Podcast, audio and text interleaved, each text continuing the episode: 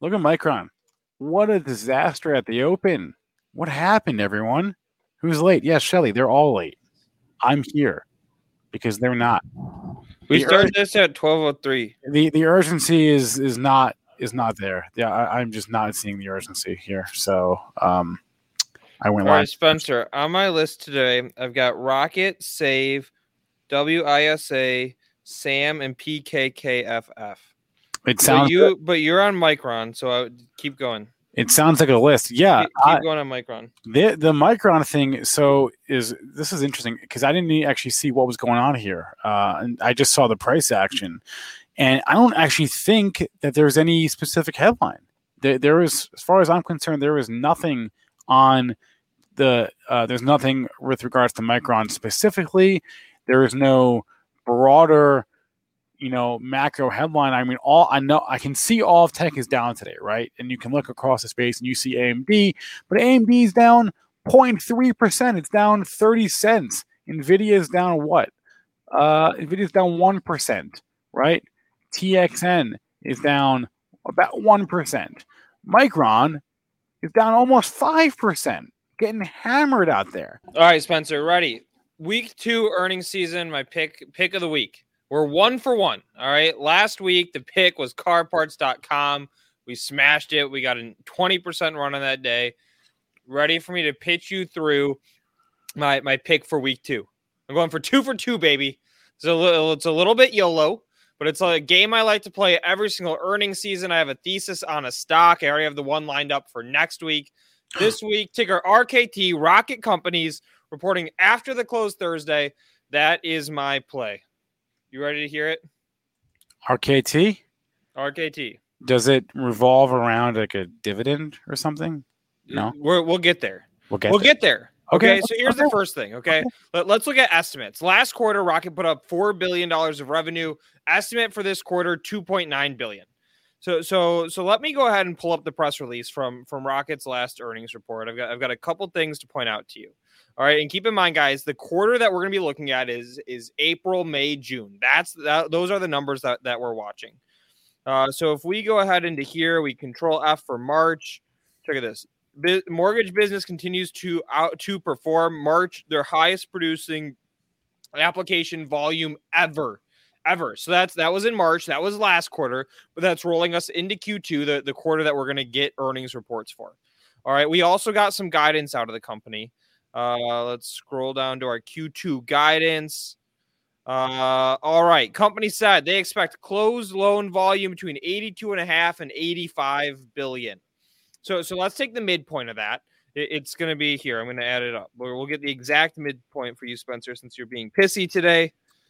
I'm not being pissy. Divided by 2, 85 billion. That's the midpoint. Okay. So the midpoint that they expected for closed loan volume in Q2 was 85 billion. Mm-hmm. But let's go up to Q1 because we have all the Q1 data. That was from the report last year. Q1, they closed 103 billion. Okay. So if we go ahead, we take our 85 billion divided by the 103 billion. So they're basically saying we're expecting to close 83% of the loans in Q2 that we closed in Q1. Last quarter, they did $4 billion of revenue. If we just do that simple math, that backs us out to $3.3 billion of revenue for Q2 because the loan origination volume, that's the leading metric that revenue trickles down from. But basically, if we apply their Q2 guidance to the Q1 numbers, we're coming out to $3.3 billion of revenue from Rocket. If we go ahead and we compare that to the estimate, $2.9 billion, that's a 10% revenue beat on a large cap stock. You don't get those often. Can I tell you, though, that if you look back and look at every quarter that Rocket's reported since they've been public, and they beat on revenue every single quarter, baby. That's my argument. That doesn't hurt our thesis. That's my argument. The stock is still flat. No, that's my argument. They beat 20% sold short. So you have that short squeeze pop as well. This is my argument, though, that they beat all the time and it doesn't help the stock. That's what I'm saying. But we're going to get that post-earnings pop. And let me show you this Spency. Okay. Okay. Yeah, okay. All right. So let's look at the income statement. Interest income, expenses, yada, yada. All right. Look at how much net income Rocket put up last quarter. $2.8 billion of cash, dude. $2.8 billion of cash last quarter. They have get another quarter where they put up $2 billion plus of cash flow. We're going to get a special divvy. We all like those special divvies, or we're going to get a buyback on the stock. Can I drop some past performance data on you for a second? I don't know, Spencer. Can you? Okay, here we go. We've all seen what this stock is liable to do as well. Woo! Okay. Woo! Okay. We don't have a lot of history to go off of. We only have four prior reports, right, of Rocket as a public company. But looking at those 4 quarters, here's what the stock has done afterwards. Okay. Last time around, their last report was May 5th. Rocket basically went straight down in the 2 weeks after its report. Straight down. In the first day, it was down 5%.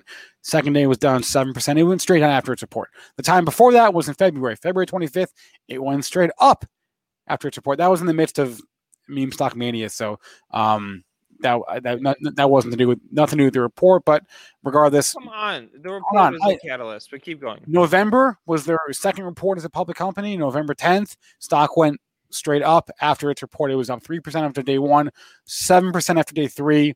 But by a week or two later, it had leveled out. But it had a really good 3 days after its report in November, and after their first report as a public company in September. Stock went straight down. So we can see in September and in May, the stock went straight down after its report. In November, it went straight up for 3 days and then leveled off after a week. And in February, it went to the moon basically in February. So there's no real pattern here because again, we only have 4 quarters worth of data. But I think it is worth knowing what the stock has done after its last four earnings reports. Unfortunately, there's no real trend to speak of. And so I'm saying, give me a beat. They guided for what is a beat right now. March was their strongest month of originations ever. Company history, housing boom slowing down, maybe wasn't in March. The period we're getting is April, May, June. So give me that earnings beat. Give me that buyback. Give me that special dividend because they are throwing up a ton of cash right now. And so, Spencer, I already have the starter position on this one. I'm about to layer it in. Just to be clear. Hammer. Just to be clear, like fundamentally, I think Rocket is a great company.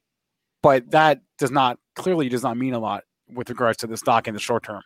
Because if it did, this thing wouldn't be at $17. All right. Well, I already have the starter position. I'm adding to it. We're going on margin. I'm going to give the same take that I filled, baby. I'm gonna give the same take. I'm gonna give the same take I always give, in stocks like this, which is like if you own it, great.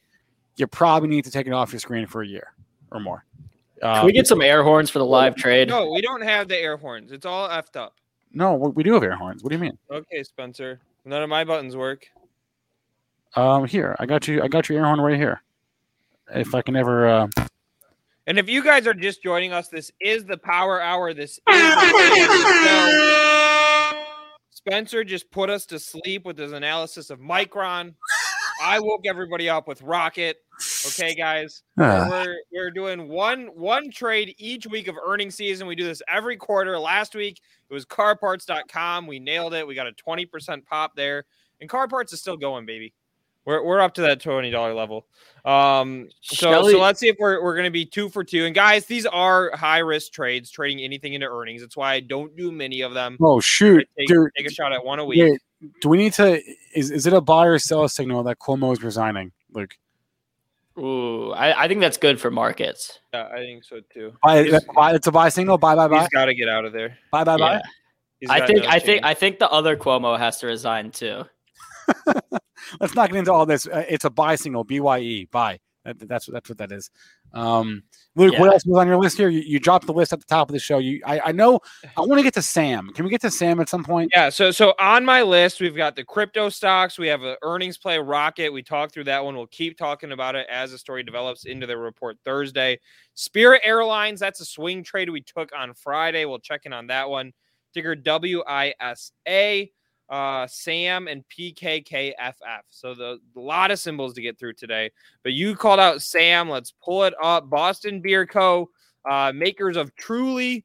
Let's just look at their earnings. Sorry, let's look at the revenue side. Look at how much their revenue exploded right? We're talking in this 200s range to 600 million from Truly. They announced a deal today with Mountain Dew, producer AB's favorite beverage. He loves those Mountain Dew 2 liters, where they are going to be making a hard Mountain Dew drink. Stock is getting sold on it, more or less flat. We're down about 2% on ticker SAM today. I don't think that this news is super interesting, Spencer. What? You of all people?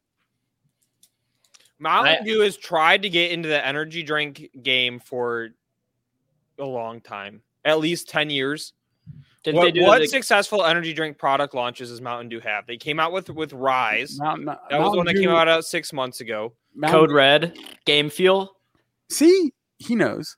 But that wasn't an energy drink launch, dude. That was a soda drink. It's like having when they introduce other flavors. They've successfully launched other flavors, but trying to get into the hard energy drink game, Mountain Dew has tried it many times, and it hasn't taken off in the way that a Celsius or a Bang Energy or a Rockstar, etc., has.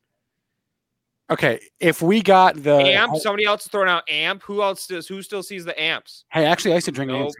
Amp was my go-to in college for all nighters. I don't remember. Nas was an energy drink back in the day too. Yeah. Okay, Luke. What we're gonna do is we're gonna reach out to the head of this segment at Pepsi or whoever. Yeah, it's Pepsi. All right, don't show them this clip. I take back everything I said. I want to see. I see the red one, but I don't think I want the Code Red Mountain Dew seltzer or a Baja Blast seltzer. Then I'd be long. But Daniel's dropping Vault. Yeah, I used to drink that too. You guys used to have Vault? No, I don't remember that one. Oh, that was a good one. Luke, do we have time to go over my quick live trade I just made before our first interview? Oh, geez. Yeah, let's see this. So, what is Vault energy drink? Oh, this was another Mountain Dew product, wasn't it? Yeah, that was a good one. How many times has Mountain Dew tried and failed in the energy drink game, guys? All right. Maybe this time it's different, but the market definitely sees my side of the story. This is not the next Truly. Boston Beer got the pop on the open off this news. It was a ridiculous move. I wasn't fast enough to hit it on the downside. The rest of the market did. All right, hit your live trade, producer AB. Let's see it. All right, so I had an epiphany. Instead of trading options into earnings when I don't know what the earnings report will look like, A, and B, how the stock will react to the earnings report, I figured, why don't I start hitting options after the earnings? So today we had Callaway report earnings yesterday, I believe. The stock was down. Here, let me go to Callaway's stock. We're looking. ELY was out yesterday. We're looking at the value of the contract right now. So the stock was down 4.5% today, or down as much as it's 4.5 right now. It looks like it was down more than that a little. Yeah, bit. It was down 7% at 10 a.m. Eastern.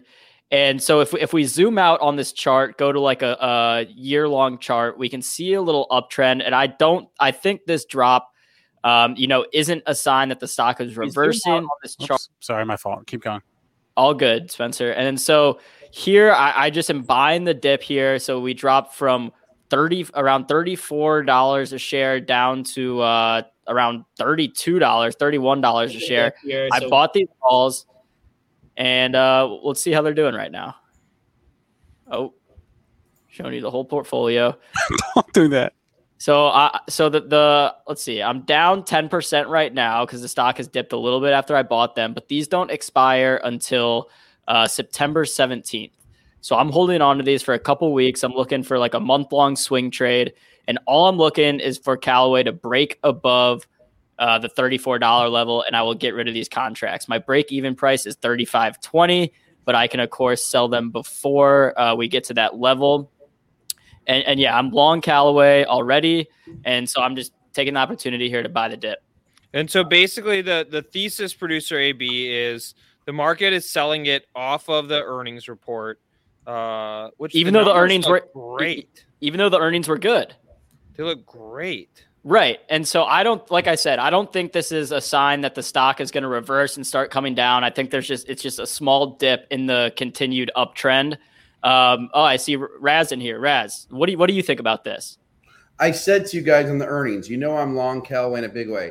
I said to you it would take crazy blowout to move the stock up, because the CEO on the last call said that we have unlimited demand and all this stuff, which makes it hard to move a stock when you're saying that. And so he built up huge expectations where he could have just built it up a little bit less. I'm, surprised to see it trading down as much as it is. Sorry for that noise. Oh, wow. Oh, my gosh. I closed the door, but the dog's been quiet all day. So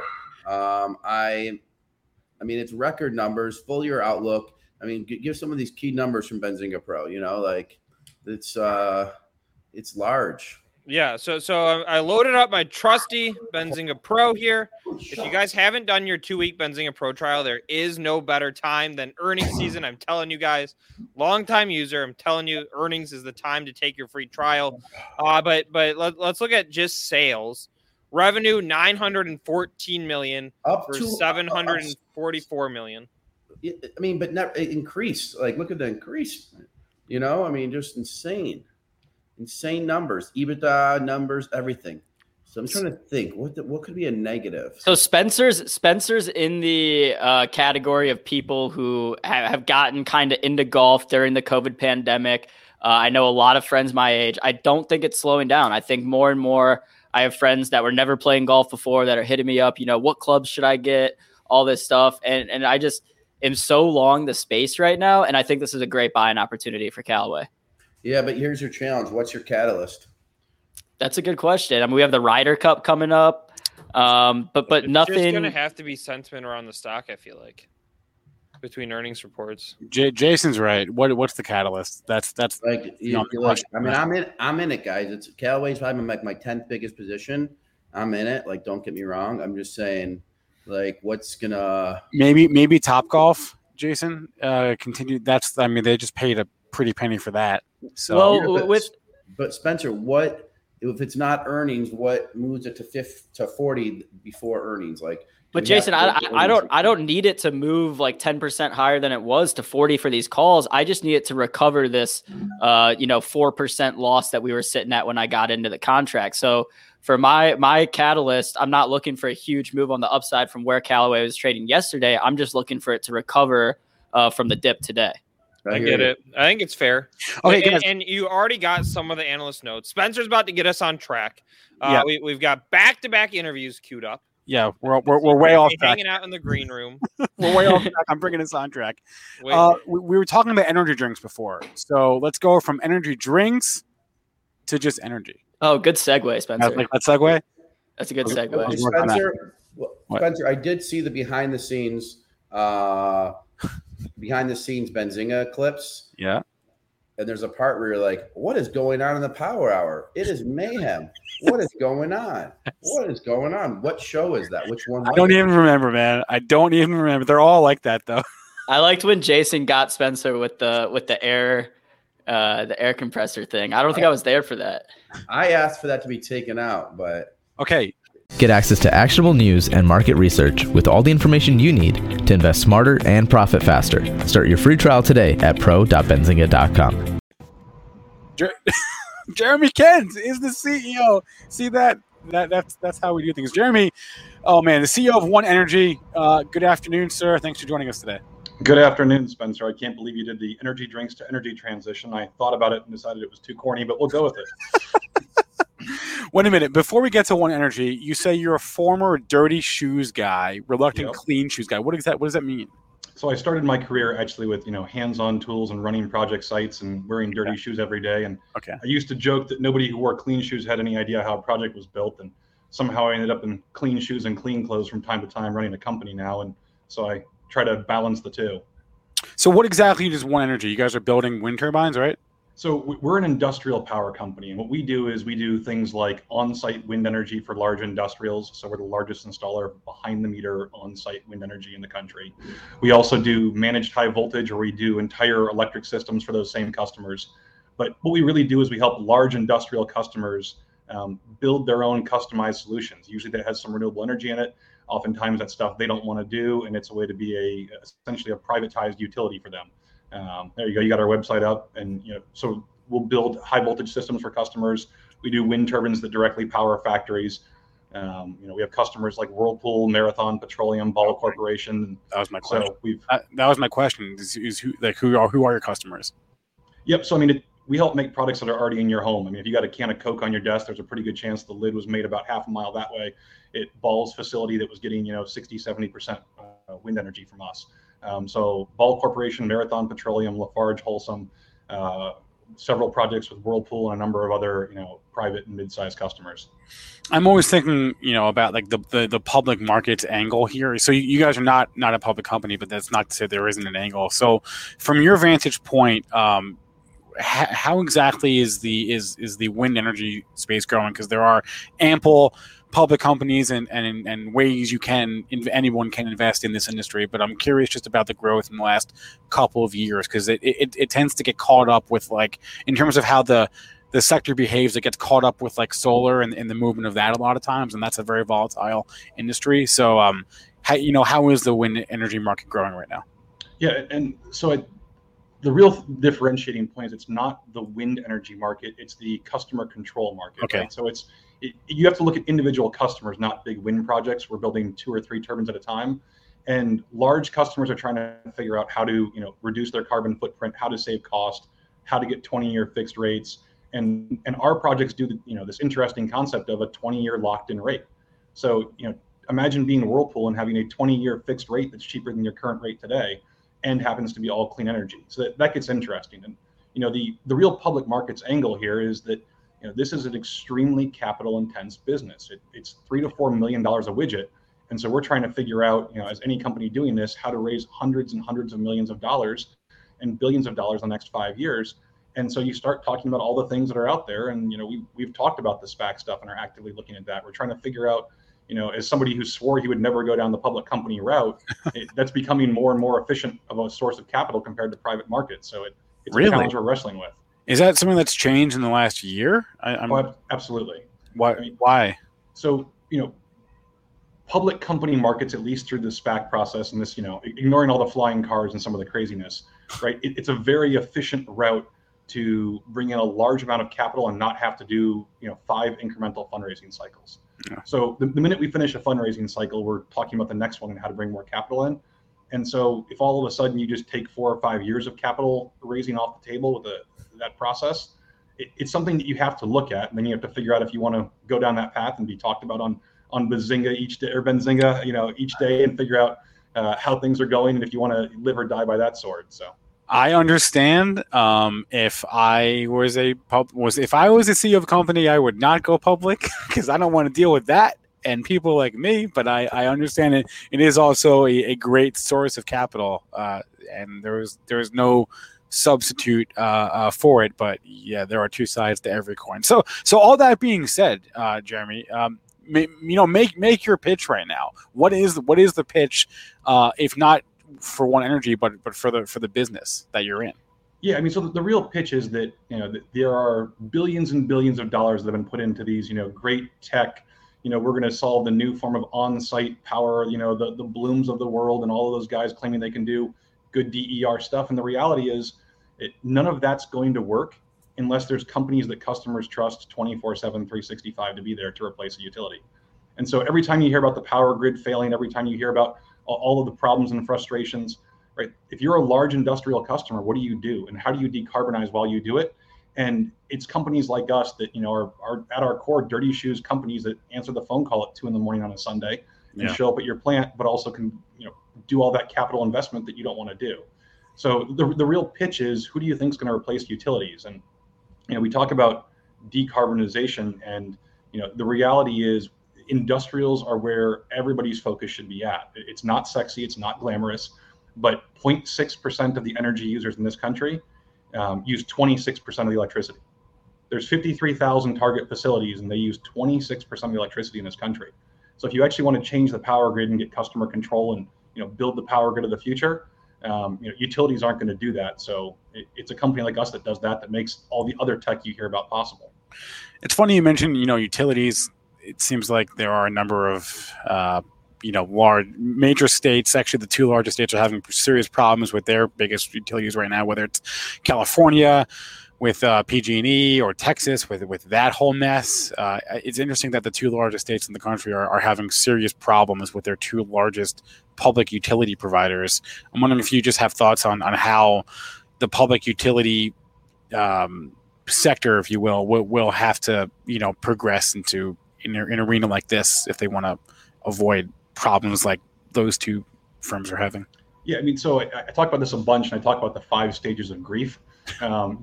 Denial, anger, bargaining, depression, and acceptance. And, you know, those are the stages that you see these utilities going through. You see them, you know, going through everything's just fine, leave it to us. You see massive lobbying amounts trying to get, you know, the ability to go spend a whole bunch of new money.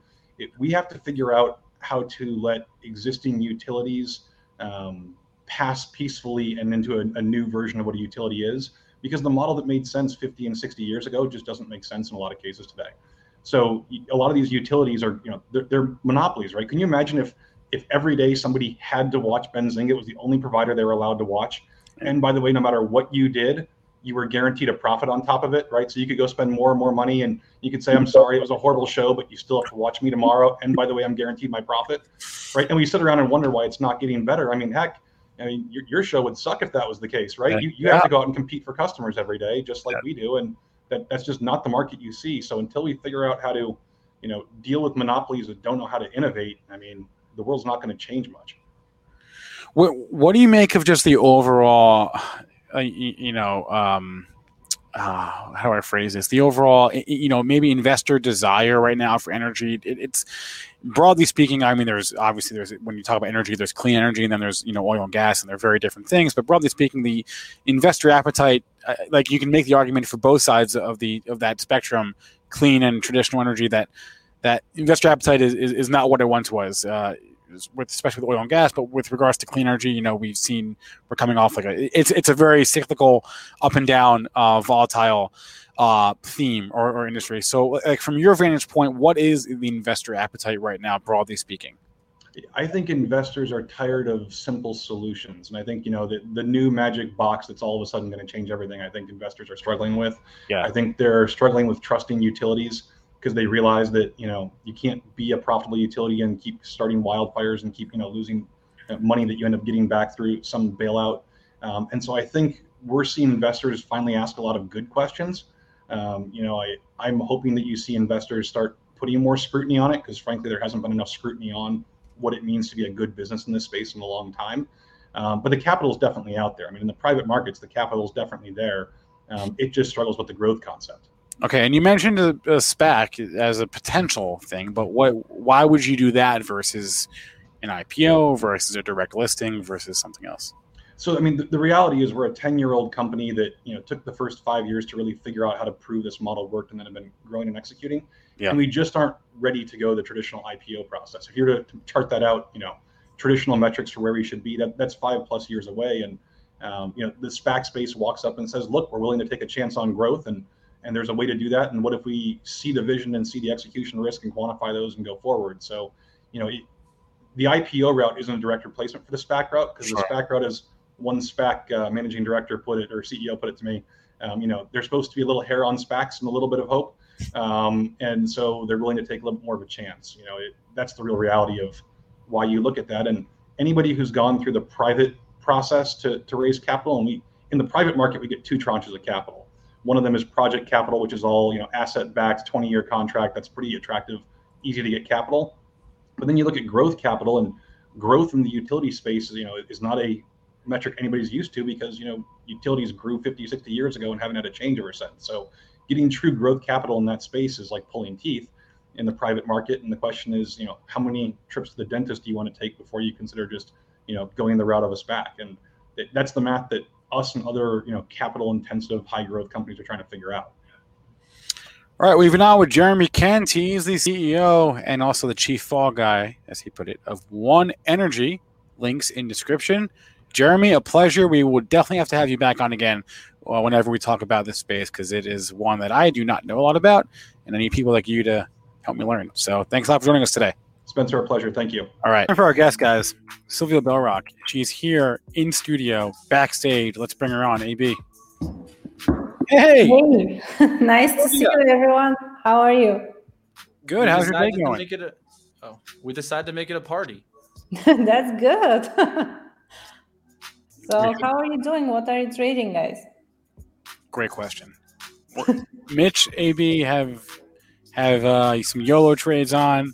Actually, no, I don't know if Mitch does. I know Aaron does. Mitch, I'm not trading. I've made zero trades today. What are you trading?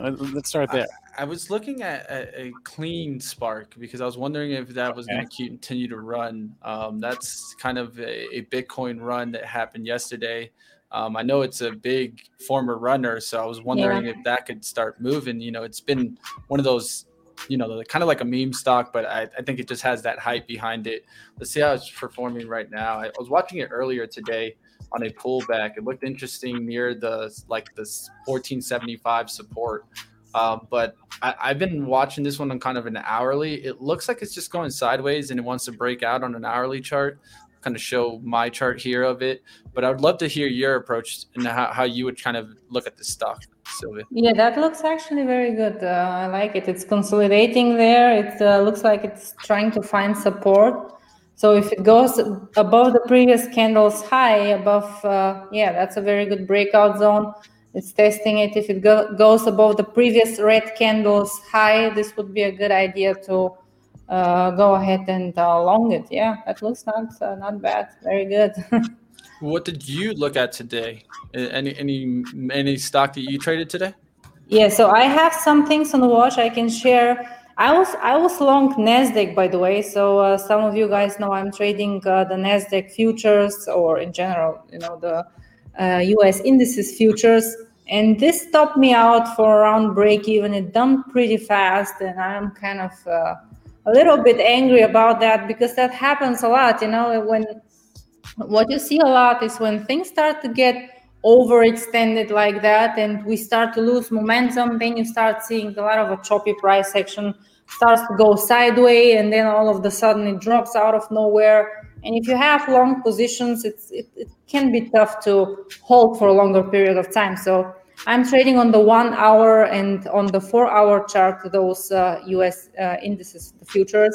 And, you know, like if you see that the past 2 weeks, it goes up and then it dumps all of a sudden. You see those big red candles here. And that's enough to scare everyone out of the trade. And then a couple of days later, you see it's making a new high, you know, and it did that here too. It struggled to break out through this previous resistance, dumped, then went into the support. And this has been just a very sideways price action, very choppy price action. And, you know, I longed it at some point, added here, went high and again, doing the same thing again, dumping. And, you know, you see those fast dumps. So this is basically for me an indication that we might see some kind of a correction very soon, and all those sideways consolidation moves are just a little bit sketchy to trade right now, you know. So Sylvia, I know usually when you come on, we look at the mini futures. I just want to know, kind of for some of our newer traders out there, what's the benefit to trading the mini futures as opposed to the regular, you know, QQQ futures and things along those lines? Yeah, sure. So the huge advantage of that is that you can trade with a small account, and those move, of course, you have leverage. But if you have small account and you want to avoid PDT rule, for example, you don't have that on futures. So you can start easily with 5,000 or 10,000 account, and you can trade those without, you know, having a lot of trouble. You have, of course, you need leverage, buying power, but you really need a small account. And also you can grow your account very fast if you know what you're doing, of course. So I really like those, you know. Depends on the futures. You can use those, for example, RTY, the small one moved like, I think it was like $5. Those really don't move compared to the big futures a lot. So they don't have such leverage, I mean, so you can really use that. Beautiful. And then do you have can we take a little sneak peek at your Excel spreadsheet and see what your watch list is looking like right now? Sure, we can do that. Let me find that real quick. Close, open. Okay, so I have here, for those of you guys who don't know what is this about, so I basically have on an Excel sheet, which is shared for the members. If you want, you can check that on silviabellrock.com. I have all my trades live, all the results, all my open and close trades, and also all the stocks which I'm watching, and I'm updating it a couple of times per week. And I have like right now I have a lot of stocks, so I don't really want to put too many stocks on there. And I think those are enough for the whole week, even maybe for the next 2 weeks. Let's see. But right now I'm watching HEAR, PGNY, and RVLV. So those are my main watches from Sunday from the watch list. We can go ahead and check those out. Yeah, let's do it. And I know I see CLF, Cleveland Cliffs there as well.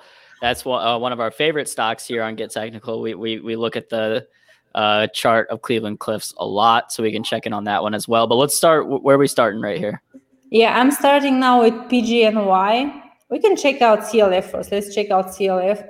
I simply didn't watch it because I had it on Sunday and it already broke out. So for me, that's too late. We missed the move already. All right, well, we can start with PGNY, whatever order you want to go in. So this one broke out just real quick. It pulled back, and I like those when they move. When they make that kind of a move, a couple of green candles in a row, nice momentum based on earnings, especially those are earnings winners. And then what you wait for is after that they pull back, but they don't pull back a lot, especially when it comes to earnings winners. They just pull back a little bit, start to consolidate a tiny bit around EMAs like I have here, 9, 20, and 50 EMA. And you see this was the signal here actually 2 days ago, broke out very, very good. So this has been a good one. But again, it's too late here, so I would personally not chase it anymore. Then PGNY. PGNY I really like because we have here very good risk reward. So if I go back on the chart, this is the 3-year chart. You see this has been a very nice uptrending stock, nice momentum to the upside, small pullbacks. So all those things what you want to see when it comes to trading on the long side. And this time we have the gap down based on earnings. So sometimes we have, sometimes the earnings can be good and we still can see a gap down. That's why this is one of the reasons why I personally don't like trading before earnings, because you just don't know what you're going to, what's going to happen. So this is going to, can end up very bad in some cases. So personally, I'm waiting after the earnings are out. And you see this gap down here, and I like that we are trying to hold here this previous support. We are slightly below, but if we make it to reclaim those 200 EMA and go above, so this is what I'm looking for, this consolidation zone. If we go above this candle's high, this candle, this would be very good, and for me, very good long setup. Of course, I don't want to see something red like that. So if we close red like this candle, this might not be very good anymore. So we're waiting to see here some kind of a, some green candle or some bullish candlestick pattern. And then if this happens, the stop can be placed here just below this consolidation area. And then you have a lot of room into the previous resistance areas here. Also, this is previous resistance and maybe all-time highs, which is 66.61. So that's one with very good risk reward. So your entry point is if it gets down to this, you said the purple line was what, the 200-day moving average? Yeah, that's the 200 moving average. And also another good thing is this is oversold RSI. So I really like looking when it comes to growth stocks or when it comes to stocks which have some decent momentum and nice uptrend. I like to see if they are oversold. If I see that, that's for me a very, very good setup, because normally you don't see those growth stocks like that pulling back a lot. So what you see is a little bit of a pullback, maybe here around 30, but you will not see them often go below 30. And this is for me a good sign that we might see some kind of a bounce of this area. So we have a couple of factors here. Support, which is slightly broken, but it can still reclaim. We have 200 EMA, so if we manage it to stay above this area, this is a very good setup on the technical side, of course. So you have your RSI set at 70 and 30, correct? Yeah, that's 70 and 30, yeah. Okay, I know some traders have 80 and 20, so I just like to always know kind of what we're looking at when it comes to the RSI. I agree. It's very important. You can have that slight difference, but I love how you pointed out here, Silva, that if you look back on time, every single time we've gone down to these levels, the stock has risen off of that RSI. So I think that's an important thing to point out. That's the history. And then if you're attacking at least history, you got probability on your side. So I think it's a very important thing to point out. Yeah. Also something to mention here, because this does not mean that if it is oversold, you should immediately sell or this can drop or you should short. This is very important because when it comes to growth stocks, momentum stocks, or even the US indices, they can stay here overbought for a very long period of time. So you can see them staying over 70 RSI. They can drop a little bit lower, then go back over 70. This can go for months. And if you're trying to short those only because you see it's overbought and above 70, this is just not going to work and you're going to burn probably a lot of capital. That's why when I see that, it's good time maybe to exit positions, but that's never for me a sign I'm going to short this only because it's overbought, you know. Got it. All right. Well, let's move on to the next stock on the watch list. I believe that was HEAR, ticker HEAR. HEAR, yes. Let's see this one. This is a stock which I traded a lot in the past. Actually, I traded a couple of times here. Brought it many, many times. It's been working very, very good. And same thing. So we see that a lot of times recently that all those...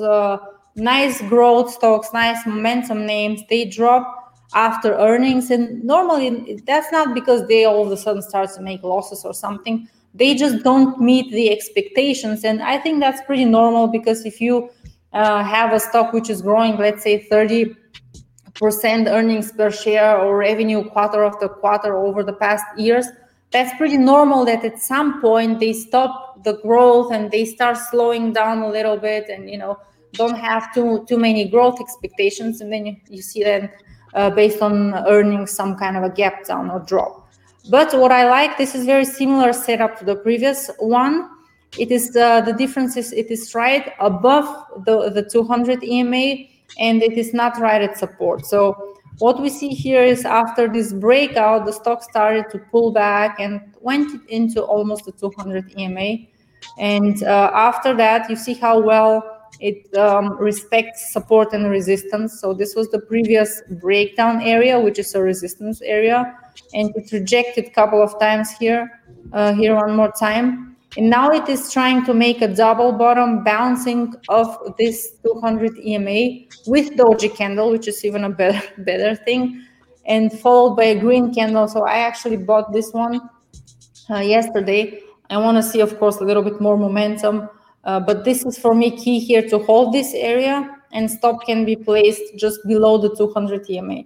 So you have here double bottom, you have doji candle followed by a green candle, and also still, you know, in the oversold area. So that's not really oversold, but it's in the lower RSI area. So you have a very good risk reward here too. But I think if we do see it drop, that RSI drop a little bit more, it becomes even more of a good opportunity to buy. But what would be your price target? Is it the previous all-time high? Yeah, the target is previous all-time high. I really like that maybe for a middle terms swing trade. So not really for, you know, I might hold couple of months. So I have, when it comes to swing trading, I have different strategies. Some I hold really for maybe a couple of years, which is going actually into investing. Some I like holding a couple of months, and some I can hold only a couple of days or, you know, a couple of weeks. So this is something I might hold even for months. Yeah, I could see seasonality coming into play with a play like this. One of the things that I see all the time is kind of a November to December run in gaming. This just comes into play a lot of the times with Black Friday and Christmas shopping. You know, people want to go. They go buying early, you know, and they usually go buying in late November. So that's kind of the run that I could see coming into this And last time we actually broke out in 2020, we broke out going into December. So I'll be looking at this play too. I like the play. I think it's definitely going to have a little bit, maybe of a sideways trend here. I don't even see it coming back down towards that support. I see it kind of coming a little bit sideways here, but we'll see. Because one of the things is we've been having, I think the only thing holding this stock down is the negative press in, like, let's say Activision or something like that. Other than that, I like it technically here. And I think this is one stock that does have an advantage in the industry. Yeah, yes, I agree with you. That's a very good looking stock, has some potential. All right, let's go to the next one. What else we got here? Let me see, I forgot. I forgot too. I know there is one more. RVLV, yeah, this went actually already. I don't know really about this one. It's kind of overbought, but it has a huge potential. A lot of funds are buying it, so I think it was something like over the past seven quarters, it's like 28% more funds are buying this stock. So this has a lot of potential based on that. We always want to go, you know, with the big boys and the funds and flow, and not against. So you see that also on the chart. You know, all those funds are always leaving marks on the chart. If you see that kind of a trend for a long period of time, this means someone is constantly buying this stock. And you know, nice momentum. This went from 17. This was somewhere in October last year, 70 to 74. And it's still going, you know, came here only for a couple of weeks in a sideways price action, pullback, and after that, it never looked back. Similar thing to the other stocks, gap down based on earnings. Now it has this reversal candle, and it looks like it's trying to reclaim again those EMAs here. And, you know, it's not bad. I really don't like the fact that it went already that fast. I would like to have it here at 63.90, somewhere here, 63.50. Now it's already, you know, 66. So I really don't like chasing it.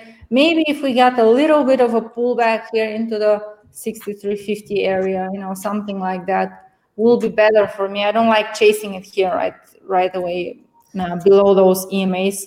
But it is still a very good stock to watch. Yeah, do you like playing a lot of gap down plays?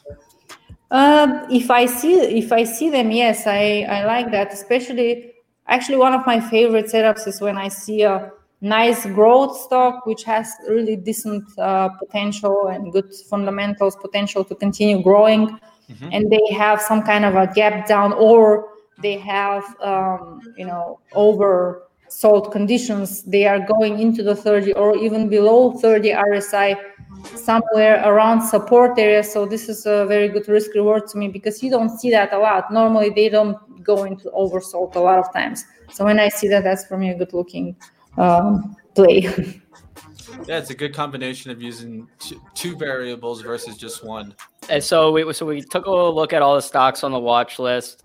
Anything you want to go back on the futures, talk about kind of broader markets, what's going on, Silvia? I have some more. I have some Etsy I'm looking at. Oh, you're looking at Etsy? All right, let's take a look. Yeah. I've been trading this a lot in the past. Here it came back down, long consolidation. Now similar thing based on the earnings and slower growth. It pulled back a little bit into the 200 EMA. So for me, this has also long-term some good potential to continue higher, and I really like to hold it maybe for a longer-term, medium-term to longer-term trade. Similar situation, what we saw, you know, holding here this breakout zone. This is back here, 174, and now it's trying to, you know, to reclaim those EMAs and go higher. So for me, this is a good-looking setup if you enter here 189.22 where it is right now and stop here just below 172, below the 200 EMA. That will be good. I also want to wait it out how it closes. So normally when it comes to swing trading, I like to wait out and see how everything closes, because sometimes you see everything looks fine and then by the end of the day you might see a huge drop or sell off. So I'm trying to avoid that. and I want to see how the candle is closing before I enter the trade. So I might wait out a little bit on this, but this is definitely something on watch. Get access to actionable news and market research with all the information you need to invest smarter and profit faster. Start your free trial today at pro.benzinga.com.